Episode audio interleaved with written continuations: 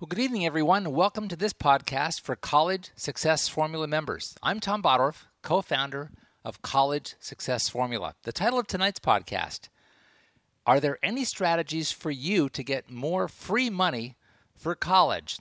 My special guest tonight is Chuck Moore. Chuck is the founder of College Literacy Academy and is a charter member of our advisory team here at College Success Formula as our senior tax strategist. Welcome, Chuck.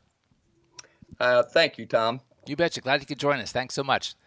Well, okay, Chuck, let's start off with some basics here. You know, as you and I know, there are two types of financial aid available to college students. There's need-based financial aid and there's merit-based. Tonight I want to focus on the first, need-based financial aid, which is a function of a family's EFC calculation. And just to clarify for our listeners, EFC stands for expected family contribution. I've got webinars, we have video courses on that for all of you, but we're going to focus on this EFC component.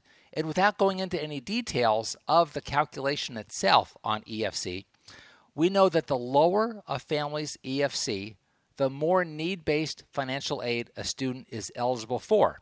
So, with all that in mind, Chuck, what can some families do to reduce their EFC? And in particular, let's start off talking about families who are earning totally W 2 income. A family that earns W 2 income alone, what can they do to reduce their EFC? Well, the first thing you really have to look at on the EFC, since the financial aid application, uh, more than 50% of the questions on the free application for federal student aid actually runs off your federal income tax returns. Right. And uh, so, therefore, to lower your expected family contribution, you've got to look at your tax liability and how you're actually incorporating or actually completing your federal income taxes. Okay. And this is what I tell a lot of individual families. Yes, some people have the knowledge of completing their own federal income taxes. That's fine and good. But uh, during the college years, I normally suggest individuals to get with a competent CPA to complete their taxes for them to get ideas on how they can keep their tax liability down to a minimum. And the way that you do that is to reduce your taxable compensation.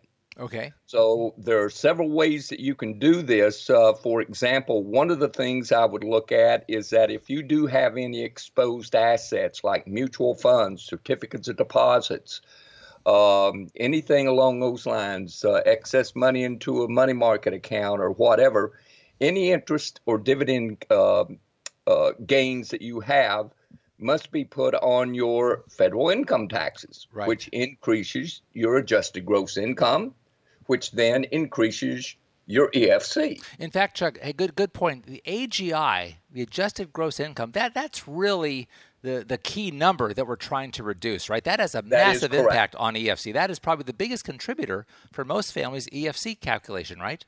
That is correct. Yeah, they could care less how much you, you have interest deductions on your home, the amount of charitable contributions that you receive, or the or uh, anything along those lines. What your car payments are, the colleges and the federal financial aid system, as well as the CSS profile, could care less. You know, Chuck, a lot of families ask me about debt. They say now they give me credit, right, for the credit card debt I have, for my car no. loans and so forth.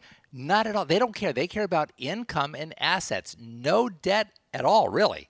that is correct. That is correct.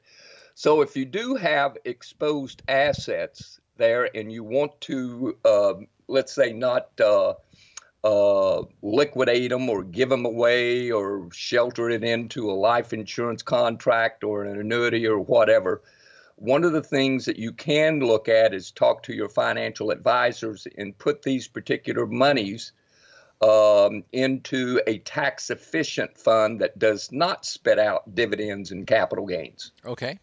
So um, uh, that way, since you're not getting dividends and capital gains, and the growth that you're getting is what is called the unrealized appreciation, which isn't taxable until you cash it in. I see then it's not being exposed on the free application for federal student aid. Ah, okay.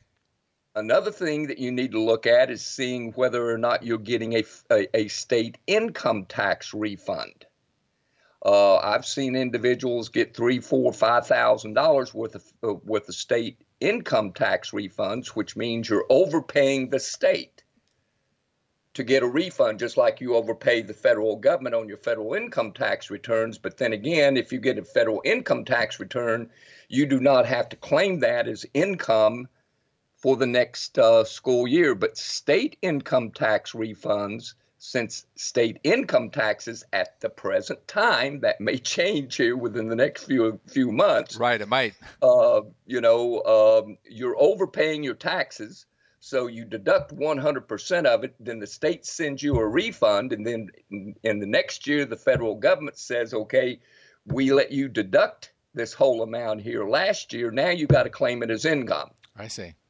So therefore, get uh, get back with your um, with your uh, employer and adjust your withholdings on your state income tax um, uh, withholdings. So the mission that that a family would have when they speak with their CPA or their tax professional, whoever that might be, is can you help us reduce our adjusted gross income? Because everything you're talking about is, is, is, above the line, right? Everything below correct. the line doesn't matter for this, but it's Doesn't everything above difference. the line.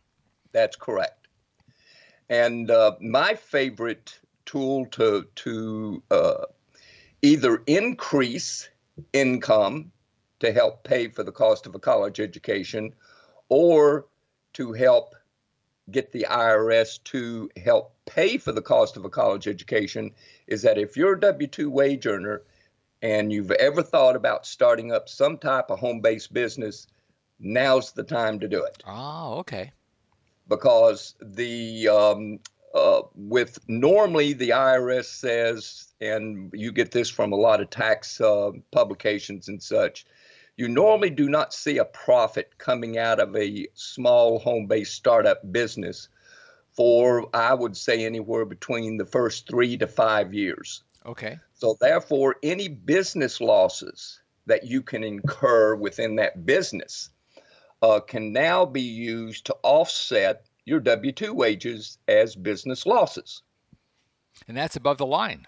That is above the line also, one of the benefits here is to benefit the individual student. I asked a lot of parents, "Are you deducting your your kids' um, clothing, their activity fees, uh, their school books, uh, other things along those lines, their vacation, their allowances, and such?" And of course, everyone says no. right.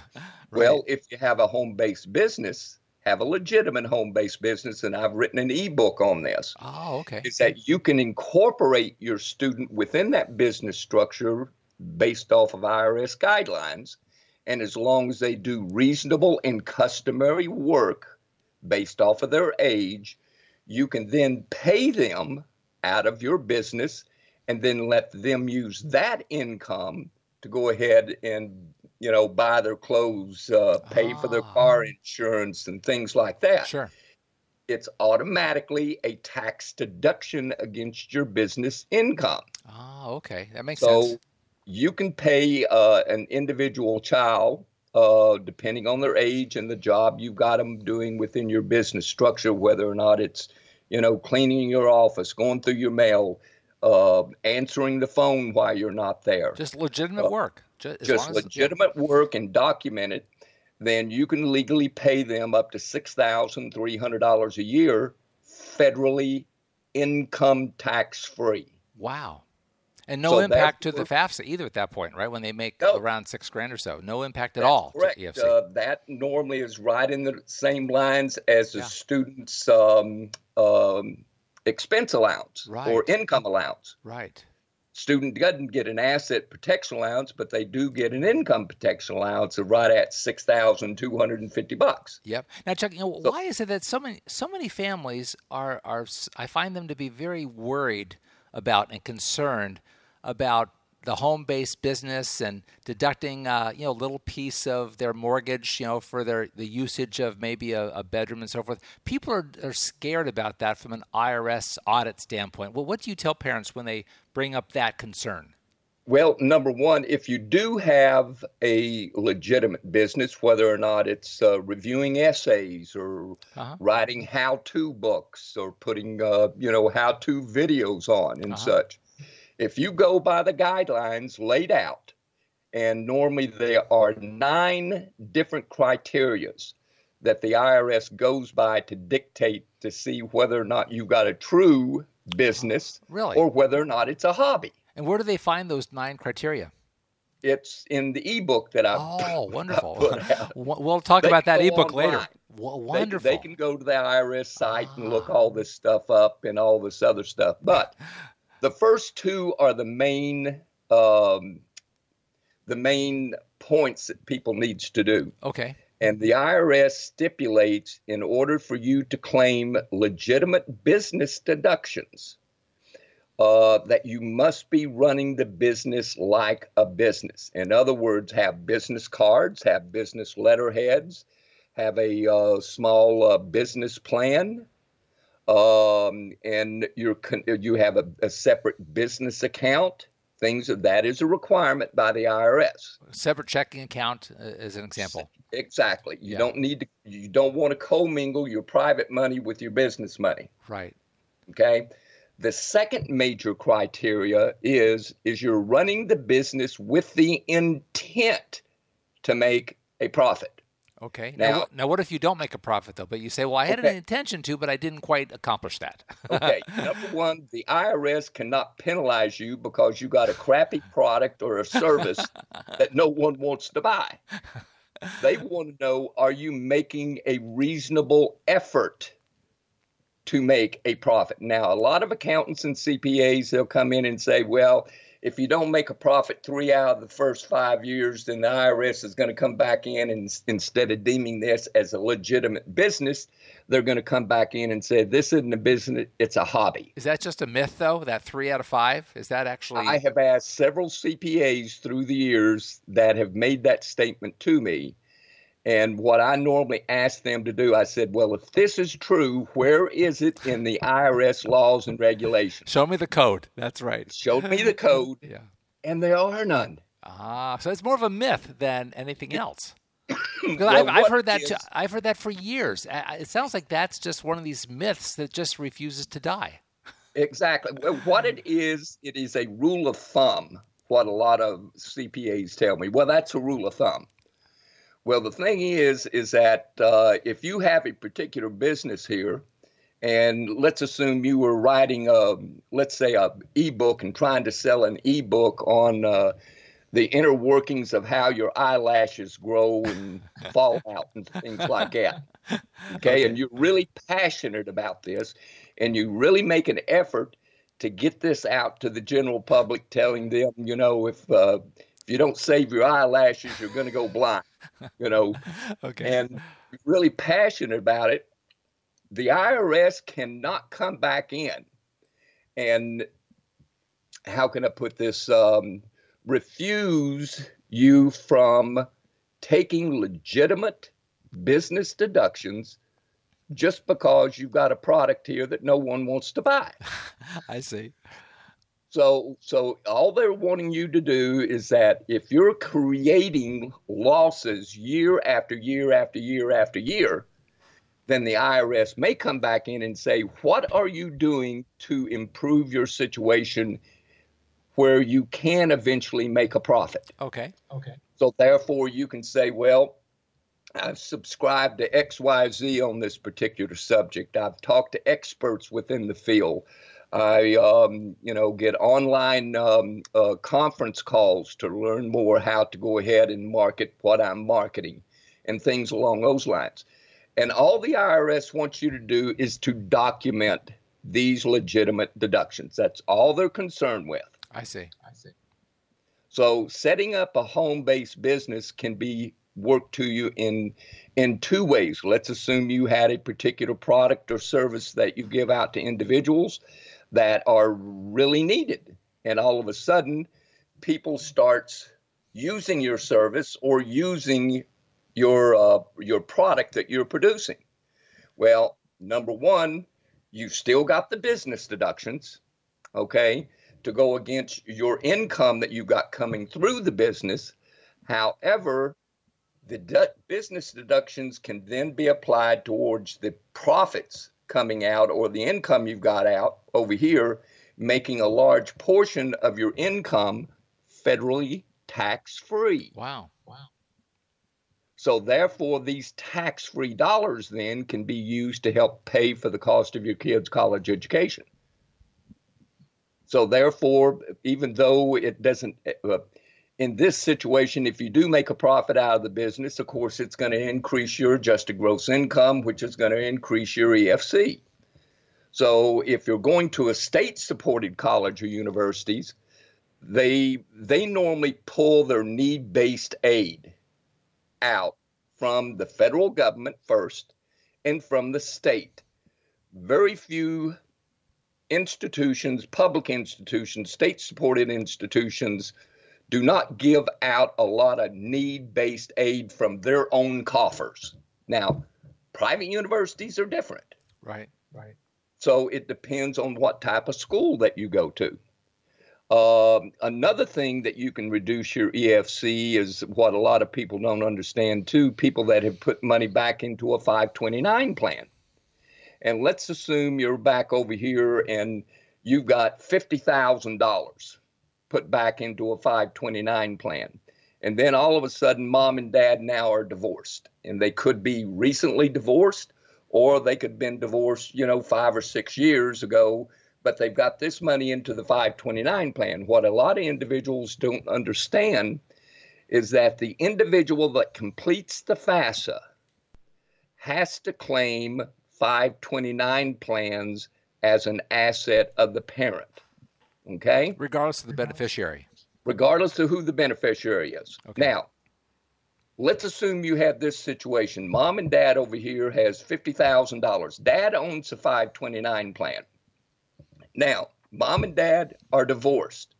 There's $50,000 sitting back over here into the 529 plan, and dad is the owner or the custodial of the 529 plan. When mom completes a free application for federal student aid, she doesn't count that $50,000 because she is not the owner or the custodial uh, of that 529 plan. Dad is. It's dad's asset. It's dad. So totally. mom doesn't put it down on the free application for federal student aid. But there is a kick in this that a lot of individual parents are overlooking. And it's in question 45J of the free application for federal student aid. Okay. And it says here any money received or paid on the student's behalf not reported elsewhere on this form. Ah. So, in other words, the 529 was not reported. Right. Okay.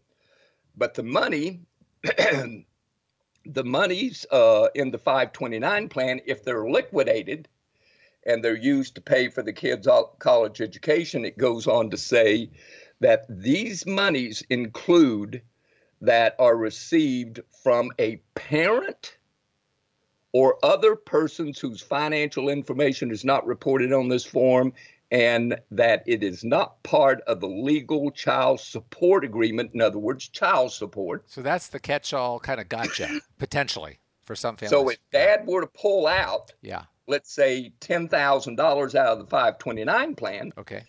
To help pay for Johnny or Mary's um, uh, college education over here. Right that must be looked upon as untaxed income for the student and will be assessed at a 50% rate. That's a heavy hit. Not a 5.65% if it's looked upon as an asset. Right. 50% of that amount is assessed yes. against EFC. That's huge, potentially.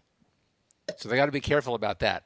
so that could increase your EFC, which once again increases or, or uh, decreases your, excuse me, your availability for uh, need-based financial aid. Yeah, that takes our EFC in the wrong direction. We're trying to bring EFC down, but that's a that's a gotcha that a lot of families don't realize when oh, they're doing the FAFSA, and it can really hike up that EFC dramatically, can't it? That that is that is something that a lot of accountants and CPAs don't know. Yeah, uh, a lot of individuals that are in the college consulting business doesn't even know. Right, right. You know, Chuck, and so excuse me, I was thinking, you know, even if a family weren't concerned about EFC, this whole thing with setting up um, a home business for a family really makes sense when you have kids going to college. I mean, if you can reduce your tax basis, increase some income, and reduce your tax liability, it just makes sense for for most oh, families, right? Regardless of exactly. financial aid. I, I tell any individual that are that are let's say in their mid 40s up to their mid 50s, even into their 60s, they're crazy not to set up some type of home based business. Right. And it can benefit them in a lot of ways. Uh, it can give them an opportunity to set up their own individual retirement account if they choose. Uh, they can set up what is called a medical reimbursement plan. It's very difficult now to to deduct off your federal income taxes any type of medical expenses because it's got to exceed 10% of your adjusted gross income. But if you had a small home based business running it as a sole proprietorship, you can set up a medical reimbursement plan over here and deduct 100% of your medical expenses, regardless of what your income is. Is that the same thing as a health savings account, an HSA? No, it's it's different than that. Okay, all right. Yeah. Wow. So so it makes sense to really look into this home based business concept, no matter who you are. And again, when the kids are going to college, we're trying to get a little bit more more money for college, reducing our tax base. I know a lot of folks call that a tax scholarship, right? It's like free That's money correct. because you would you rather send your money to Uncle Sam or to the college to pay for your kids' education? so it's kind of a, a scholarship of sort, isn't it? That's exactly right. And even with individuals that already have their own business, right? Uh, they can basically do do the same thing.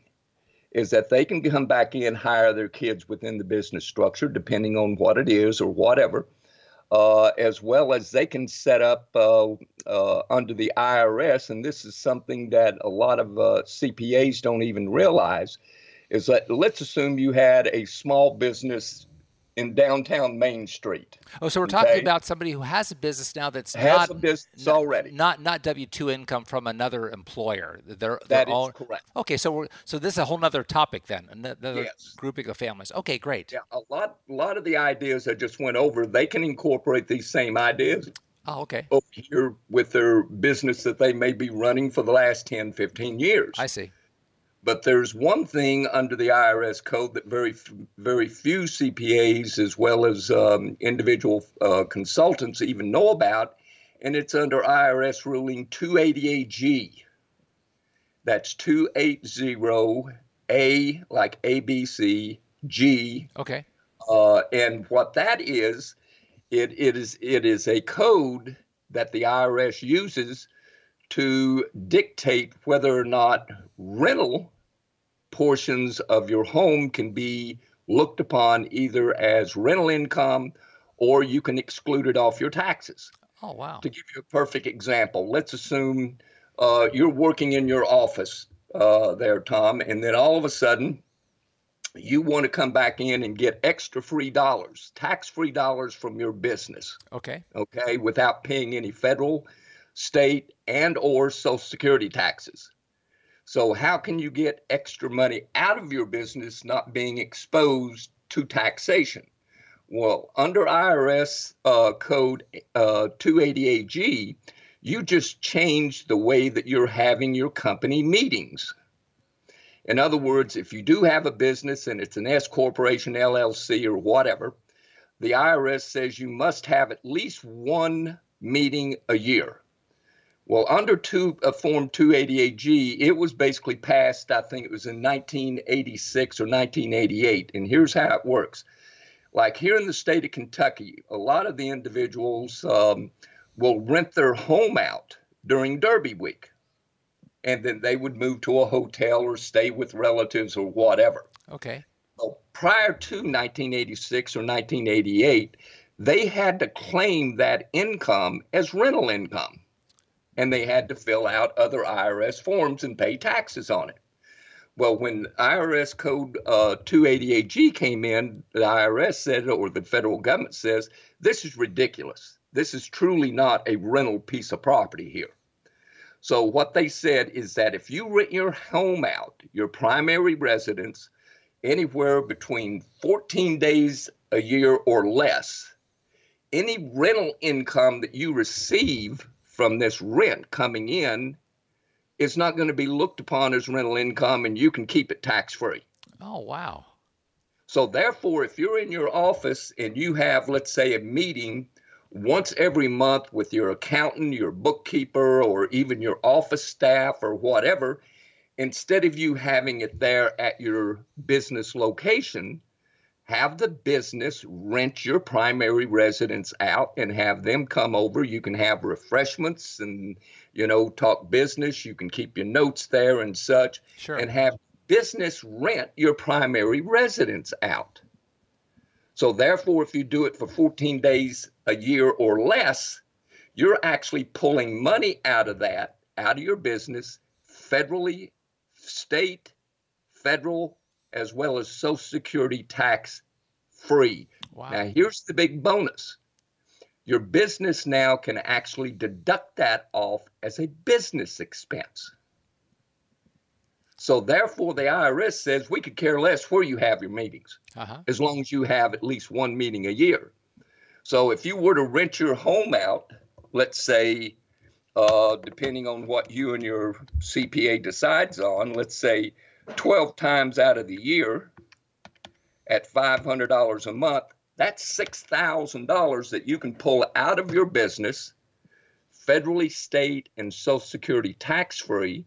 And if you incorporate your kid over here within the business and pay them their um, their personal exemption up to six thousand three hundred, you've almost got thirteen thousand dollars there just by changing the way that you're doing your federal income taxes. That's amazing. So there's a lot of things that you can do, and once again, Yeah, it's yeah. geared directly towards how you can complete your taxes, and that's going to dictate how uh, your EFC is going to be calculated. You know, people don't realize how complex the Internal Revenue Code really is, and there truly are strategies that that most people are just completely oblivious to and are not taking advantage of. Right? They can lower their their legitimate taxes. We're talking about the Internal Revenue Code and just playing That's- within their sandbox, as we say. Right? That's exactly right. And you know, medical reimbursement accounts you can set up and, and actually use tax-free dollars to go ahead and, and pay for your uh, deductibles, uh, your co-pays on your health insurance, which is extremely hard to do nowadays. It sure is. But if you run it through a home-based business over here, you can do that very, very easily. Sure. So sure. there there are things that you can do is that if you can't, your main intent of lowering your expected family contribution here is hopefully to get free money, not increase in debts. Right. Exactly. Okay? Exactly. Free so money. So if Yep. you can't position yourself to get your adjusted gross income down to a minimum to where you qualify for federal need-based aid, and the free money there is in your Pell grants, your SEOG grants, and things along those lines, or getting it from the state, and every state has a need-based um, um, grant program. Right. Here in the state of Kentucky, we've got two or three. Okay. So if you can't get money that way, go to where the biggest pile of money is, and that's directly through the Internal Revenue Service. They got more money than than what the federal Department of Education ever thought they'd have. Sure, sure they do. well, well, Chuck, you gave us some some great strategies tonight, and I, I thank you for that. Um, thanks so much for joining us, and, and Well, I enjoyed this great information on ways that many families can get more free money for college. Now, if anyone has any questions for you, Chuck, how can they best contact you? Okay, they can either uh, give me um, an email, uh, send me an email at uh, tuition, like college tuition. It's T U I T I O N, the number two, like one two, at bellsouth.net, or they can go to my website and it's www. dot and now this is all in one one total uh, word collegeliteracyacademy.com and they can contact me there or they can give me a call at area code 502 721 8655 846. Oh, perfect, perfect. Well, I want to thank you, College Success Formula members, for joining us, whether you're listening to us live this evening or the recording at a later date. And again, I do encourage you to visit Chuck's website. That's www.collegeliteracyacademy.com. And I, I guarantee you, you're going to find a lot of helpful information there. Okay, so as always, we're here to help you plan for your child's college success.